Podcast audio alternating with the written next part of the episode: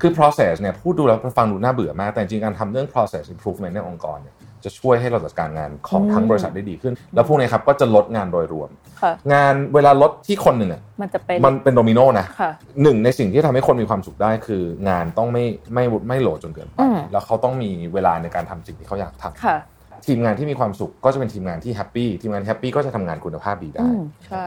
สิ่งที่ไม่เคยเท่ากันเลยคือจำนวนชั่วโมงทำงานและของที่ออกมา สามารถกล่าวได้ว่า โดยในองค์กรส่วนใหญ่ ถ้าเราอยากจะงานน้อยลง อยากจะยุ่งน้อยลง แต่ว่ายังได้เอาพุทเยอะขึ้นหรือเท่าเดิมเนี่ย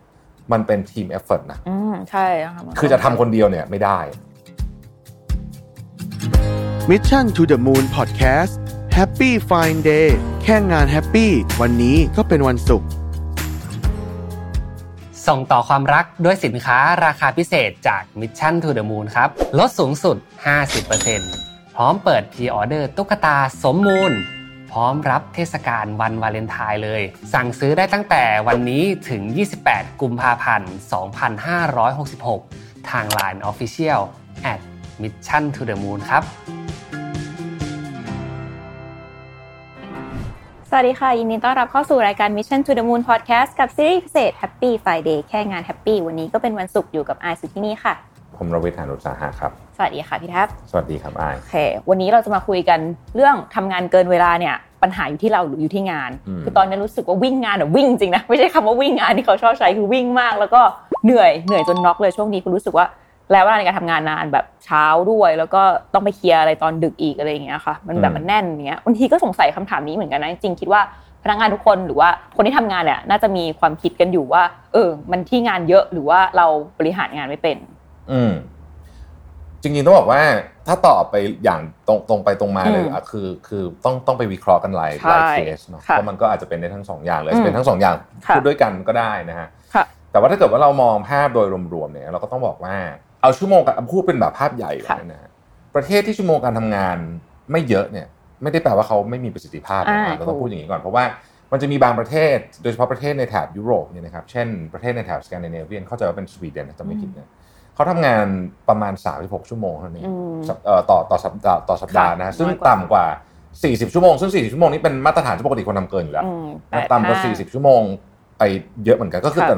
เขาทำงานวันละ7ชั่วโมงโดยเฉลี่ย อืม นะฮะ ค่ะ แล้วเขาประเทศเขาก็เจริญรุ่งเรืองดี ใช่ นะฮะแล้วก็แล้วก็มีคือคือคือประเทศอย่างอย่างอย่างอย่างสวีเดนเนี่ยมันไม่แปลกเลยที่สมมติว่าบ่ายสี่โมงเราจะออกจากที่ทำงานแล้วบอกเจ้านายว่าเพราะว่าวันนี้เรามีนัดเตะบอลกับเพื่อนหรืออะไรแบบนี้ าโอเค คือสำคือมันเป็นเรื่องที่นอมากเขา ค่ะ ให้ความสำคัญกับเรื่องของการใช้ชีวิต ใช้ส่ชีวิ ว ต นตัว ค่ะ มาก มากกว่างานอีกต้องใช้คำนี้ ค่ะ ชีวิตมากก่อนงานมาที่สอง อ่า ทีนี้ในบางวัฒนธรรมเนี่ยก็จะทำงานเยอะกว่านั้นไปเยอะมากเลย ใช่เอย ก เชี ตัวย อ เรา ย่าง ว่า เช่นอ่าฝั่งเอเชีย ค่ะ เนี่ยนะฮะเรายังถือว่าไม่โหดมากนะ อ่าค่ะ แต่โหดสุดๆจริงๆเนี่ยคือสิงคโปร์ ญี่ปุ่นนะคะ ญี่ปุ่นอ่า ค่ะ พวกเนี้ยโหดมาก อืม เนี่ยพี่เคยไปอยู่สิงคโปร์แป๊บหนึ่งอะโอ้โห มันคุณ เครียด ไม่ไม่กลับ เนอะ บ้านอ่ะ อืม ไม่ยอมกลับบ้าน ค่ะ คือพี่ว่าหลายคนงานเสร็จแล้ว แต่เขาไม่ยอมกลับบ้านมันเป็นวัฒนธรรมเนี่ย ค่ะ ที่ญี่ปุ่นก็เช่นเดียวกันถ้าเรากลับบ้านเร็วจะรู้สึกว่าแบบขี้เกียจหรือเปล่าอะไร อื แบบ ม เนี้ยนะ ค่ะ เพราะฉะนั้นตอน work from home เนี่ยก็เลยก็ก็ที่ญี่ปุ่นก็คงจะแบบน่าสนใจมากว่าเขา ค่ะ manage ความรู้สึกนี้ยังไงกัน แต่เราก็จะเห็นว่าคนเริ่มรุ่นใหม่เนี่ยเริ่มต่อต้าน ค่ะ วัฒนธรรมนี้ละในประเทศอย่างญี่ปุ่นหรือสิงคโปร์นะครับทีนี้กล่าวโดยสรุปก็คือว่า อืม จำนวนจำนวนชั่วโมงการทำงานไม่ได้สะท้อน productivity ตรง อ่า ๆ เพราะ ค่ ญี่ปุ่นก็รวย ค่ะ สวีเดนก็ร่ำรวยเหมือนกัน ค่ะ มันมีแฟกเตอร์อื่นนอกจาก ค่ะ แค่จำนวนชั่วโมงการทำงาน ใช่ นะฮะ ค่ะ เราจะบอกว่าคนญี่ปุ่นจัดเวลาไม่เก่งก็คงจะไม่ใช่ใช่ไหม ค่ะ แต่ว่าทีเนี้ยถ้าเกิดว่าเรามาดูในงานบริบทของเอาออฟฟิศละกันนะครับ อืม เพราะว่าออฟฟิศเนี่ยเรามักจะรู้สึกว่ามันจะมีช่วงที่งานแบบ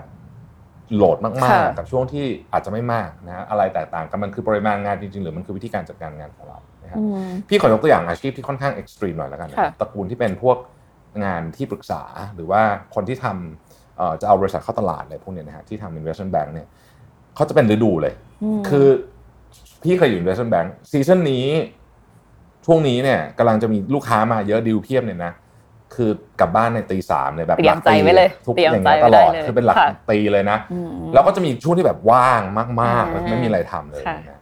คืออันนี้คือปริมาณงานชัดเจน เพราะว่ามันเป็นซีซันนะนี่ก็เป็นปอืม ระเภทที่หนึ่งที่ปริมาณงาน ค่ะ เนี่ยมันจะกระโดดเข้ามาเป็นซีซันเลยนะฮะ อืม หรืออย่างของนะอย่างธุรกิจมีเดียเองก็มีซีซันเหมือนกันนะ ค่ะ อ่ะมันก็จะมีช่วงที่ลูกค้าเข้าเยอะบางช่วงก็ ค่ะ จะแบบว่างๆหน่อยอะไรแบบนี้ ใช่ ใช่ไหมฮะก็จะเป็นลักษณะของซีซันเพราะฉะนั้นถ้าเป็นแบบนี้เนี่ย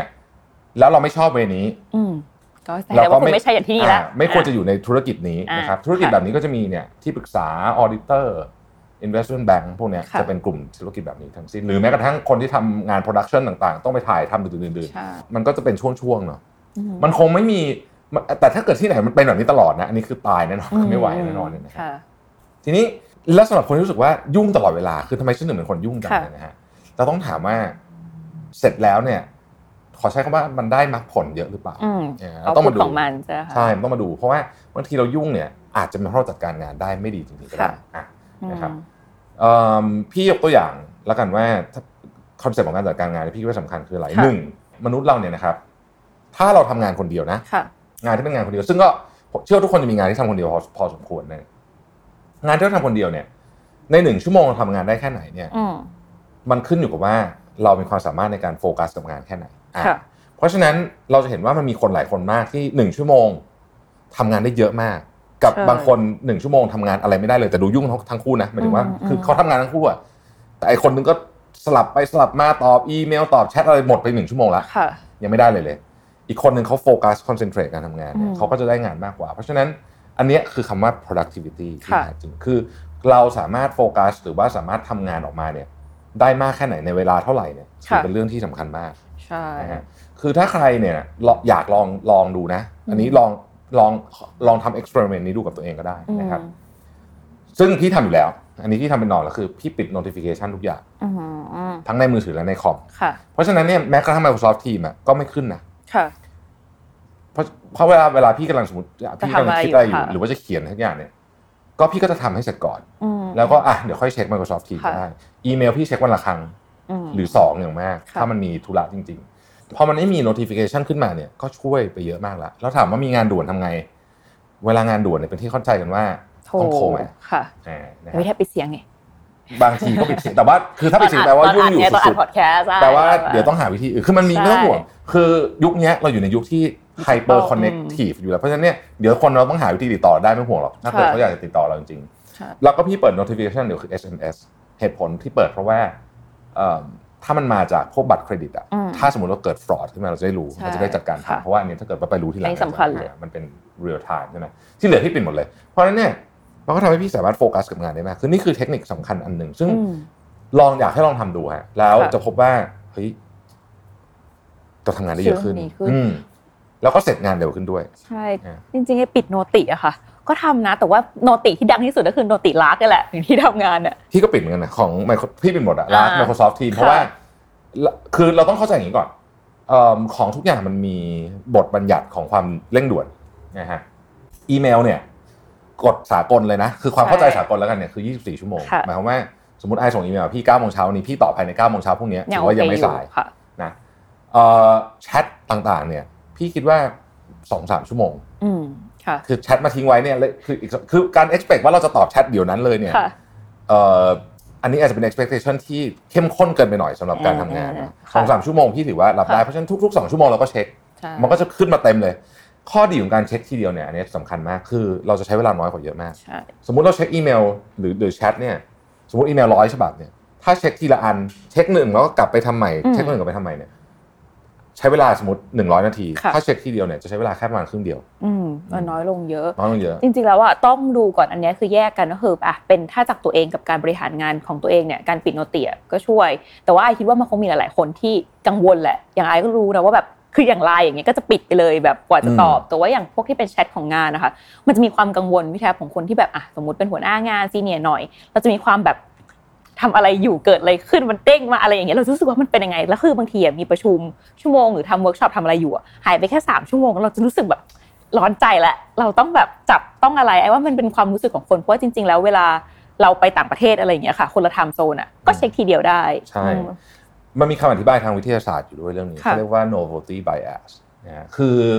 มนุษย์เราเนี่ยคือเราชอบคือสมองเราเนี่ยไม่ได้ถูก distract จากเรื่องพวกนี้นะเราต้องการ distraction อืม ใช้คำนี้เลยเพราะเราต้องการตามหา distraction เพราะว่า distraction พวกเนี้ยมันหลั่งโดพามีน เหมือนเวลาเราเช็ค Facebook อ่ะมันเป็น อ่า distraction ใช่ไหม ค่ะ Facebook ดังไม่ได้ distract เรานะ เราอ่ะ อืม ตามหามันด้วยซ้ำ อืม เรานี่แหละเป็นคนอดไม่ได้เองที่จะกดเข้าไปดู อ่าถูก เขาเรียกว่า nobody bias คืออันเนี้ยมันเป็นมันมีมันมีงานวิจัยเต็มไปหมดเลยว่า ค่ะ มนุษย์เราเนี่ย เอ่อความสามารถในการโฟกัสเนี่ยสั้นลงสั้นลงสั้นลงเรื่อยๆ คือที่พี่ต้องมาพูดเรื่องนี้เพราะว่ามันเกี่ยวข้องกับการทำงานจริง ค่ะ ๆนะครับ โดยส่วนตัวเนี่ยพี่อีกอาชีพหนึ่งของพี่คือการเขียนหนังสือใช่ไหมพี่รู้สึกว่าการเขียนหนังจะเขียนหนังสือได้เนี่ยคุณจะต้องมีความสามารถในการทำงานแบบเก่าได้คือไม่ใช่แบบมีอะไรเด้งๆๆๆทั้งวันถ้า ค่ะ ลองนึกดูชีวิตเรานะชีวิตเราอ่ะมันเหมือนการกระโดดจากหน้าจอหนึ่งไปหน้าจอหนึ่งตั้งแต่ตื่นจนหลับเลยนะ อืมใช่ ตื่นเช้ามาก็หยิบโทรศัพท์ใช่ไหมเดี๋ยวก็เล่น iPad ดูนาฬิกาก็เป็นสกรีนเหมือนกัน ขึ้นรถก็มีสกรีน อยู่ที่ทำงานนี่สกรีนตลอดกลับไปก็ยังจะไปอยู่กับสกรีนอีกอะไรแบบ ดู เนี้ยเพ หราะน้าฉะ จ นั้ อน เนี่ยตลอด เราอ่ะจึงจึงถูกไอ้ system ของ innovative bias เนี่ยทำงานอยู่ตลอดเวลา คนยุคปัจจุบันเนี้ยเลยโฟกัสกับอะไรยาก พอโฟกัสกับอะไรยากปุ๊บเนี่ยงานมันก็เสร็จช้า ใช่ อันนี้คือสาเหตุอันหนึ่งนะครับ แต่ทุกคนก็บอกเฮ้ยแต่เดี๋ยวก่อนนะงานมันไม่ใช่แบบเราสามารถทำคนเดียวได้หมดนี่ถูกต้องอ่าอันนี้ก็เป็นเหมือนกัน อื มันก็เลยกลายเป็น โดมิโนเลย โดมิโน่ อา ทั้งหมดเลย อาไว้อะ พี่เพิ่งออกจากประชุมมาเมื่อกี้เนี่ยแล้วสิ่งที่มันเกิดขึ้นในที่ประชุมบ่อยมากก็คือว่าเขาเรียกว่า bite shed effect อือฮึ คือถ้าเราไม่มีการประชุมที่ดีไม่มีคน moderate ที่ดีเนี่ยมันจะเกิดเหตุการณ์แบบนี้ขึ้นบ่อยมากเลย คืออยู่ดีๆเนี่ยสมมติคุยกันอยู่เนี่ยก็ไปคุยท็อปิกที่เล็กมากๆแล้วไปดิสคัสกันเรื่องดีเทลซึ่งไม่ได้ไม่ใช่สาระสำคัญของการประชุมครั้งนั้น แล้วจากที่ควรจะประชุมแค่ 20 นาทีหรือครึ่งชั่วโมงก็กลายเป็นชั่วโมงครึ่ง ค่ะ ทุกคนก็ยุ่งเนี่ยเพราะไม่ได้ทำงานตอนวันประชุมเยอะ ค่ะ อ่าเนี่ย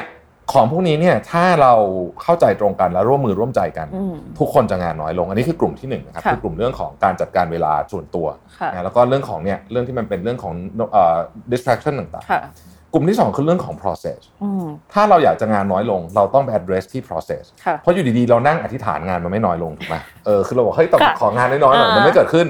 ถ้างาน ไป น้อยเดี๋ยว address ตังค์น้อยตังค์น้อยนะ อ่า อืมรายได้น้อย ทำยังไงจะงานน้อยแต่ตังค์ไม่น้อยลง ใช่ อืมหรือทำยังไงจะจะจะงานน้อยแล้วของได้ทำของ ได้ ได้เยอะ ทำเย ขึ้ อะ นเนี่ ขึ้น ย ใช่ process เป็นเรื่องสำคัญ ค่ะ นะฮะคือ process เนี่ยพูดดูแล้วฟังดูน่าเบื่อมาก แต่จริงๆการทำเรื่อง process improvement ในองค์กรเนี่ยจะช่วยให้เราจัดการงานของทั้งบริษัทได้ดีขึ้น เพราะถ้าเราไม่ทำอ่ะขั้นตอนมันมี 10 ขั้นตอนแล้วเราไม่เคยไปดูว่า10 ขั้นตอนนั้นมันจำเป็นจะต้องเป็นแบบนี้หรือเปล่าอะ ใช่ มันก็จะต้องมีคนทำไอ้สิบอย่างเนี้ยจน ไป จบจ คร นได้ อ่าจนจบเพราะว่าบอกว่าโปรเซสมาอย่างนี้นี่ ใช่ อ่ะแบบตัดอันนี้ไม่ได้เนี่ยมันทำไม่นานทั้งที่จริงๆแล้วมันอาจจะไม่จำเป็นขนาดนั้นก็ได้ ถูกต้องการทำ process improvement เป็นเรื่องที่ต้องช่วยกันทำต้องช่วยกันทุกคนแล้วต้องมีคน raise ว่าเฮ้ย ค่ะ ไอ้ process ที่เราทำอยู่ เราคิดว่ามันมีวิธีการที่ง่ายกว่านี้นะ ค่ะ เออแล้วพวกเนี้ยครับก็จะลดงานโดยรวม ค่ะ งานเวลาลดที่คนหนึ่งอ่ะ มันจะเป็น มันเป็นโดมิโนนะ ค่ะ เออคือสมมติว่าเวลาสมมติว่าเราลดงานของทีมอื่นได้เนี่ย ค่ะ บางทีงานทีมเราลดไปด้วยโดยปริยายเลยนะ อืม คือมันเป็นโดมิโน ไปทาง มันสะท้อนไปเรื่อยๆ และถ้าเราเพิ่มงานของเราเนี่ยสมมติว่าเราเพิ่มงานเนี่ยบางทีมันเพิ่มงานคนอื่นด้วย ใช่ ไม่ใช่แค่เราคนเดียว ใช่ เช่นกันมันทำงานแบบนี้เหมือนกัน เพราะฉะนั้นเนี่ย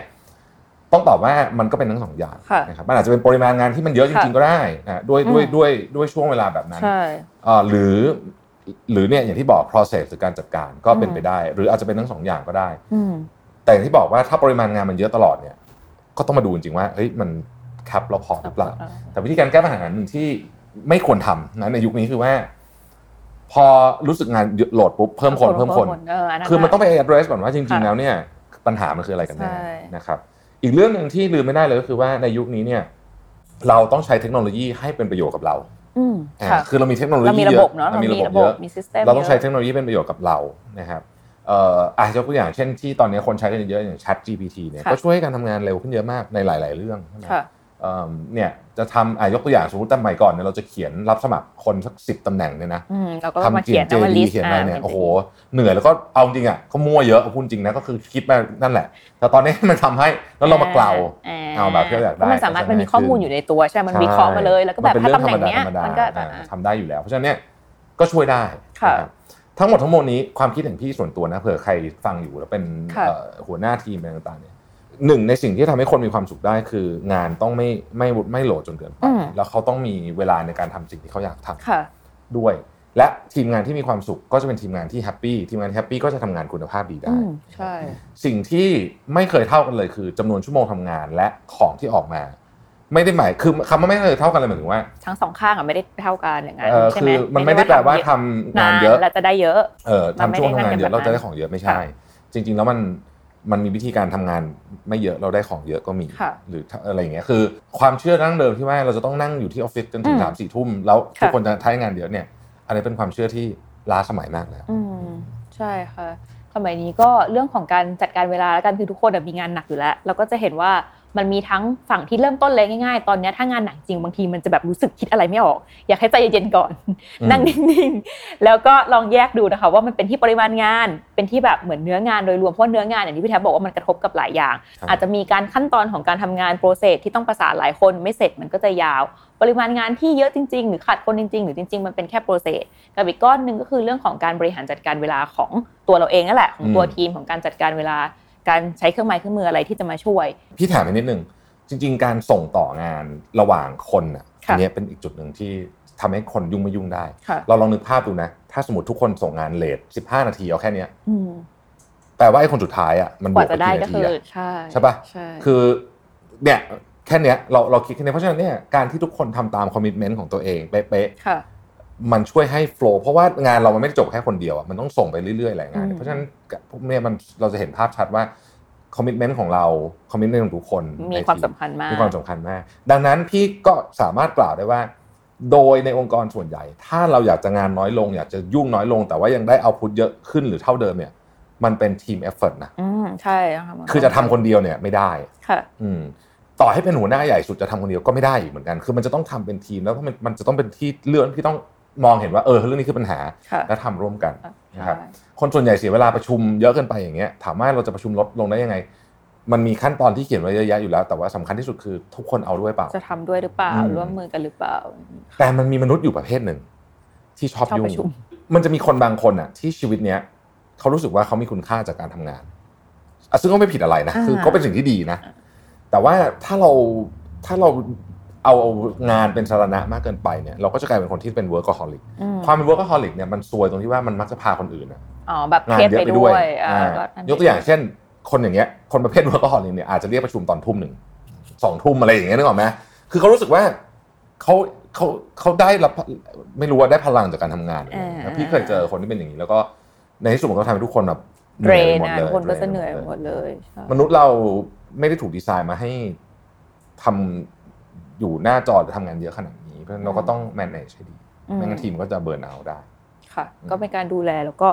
เหมือนดูตัวเองด้วยแหละว่าตัวเองจะบริหารงานอะไรยังไงเนี่ยค่ะจริง ๆ ก็จากที่พี่แทบบอกมามันมีเทคนิคในการบริหารจัดการเยอะเลยไม่ว่าจะเป็นเรื่องของการปิดโนติการตั้งเวลาโฟกัส หรือว่าการจัดการงานค่ะ ยังไงก็ใครที่ได้ฟังไปวันนี้นะคะ แล้วก็รู้สึกว่าตัวเองอะยุ่งอยู่มากๆเนี่ยก็ลองแชร์วิธีการจัดการเวลาหรือว่าแบ่งเวลาของตัวเองมาเล่าประสบการณ์กันได้ค่ะ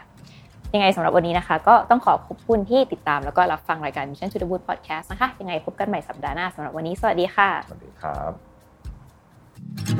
Mission to the Moon Podcast Happy Fine Day แค่งานแฮปปี้วันนี้ก็เป็นวันศุกร์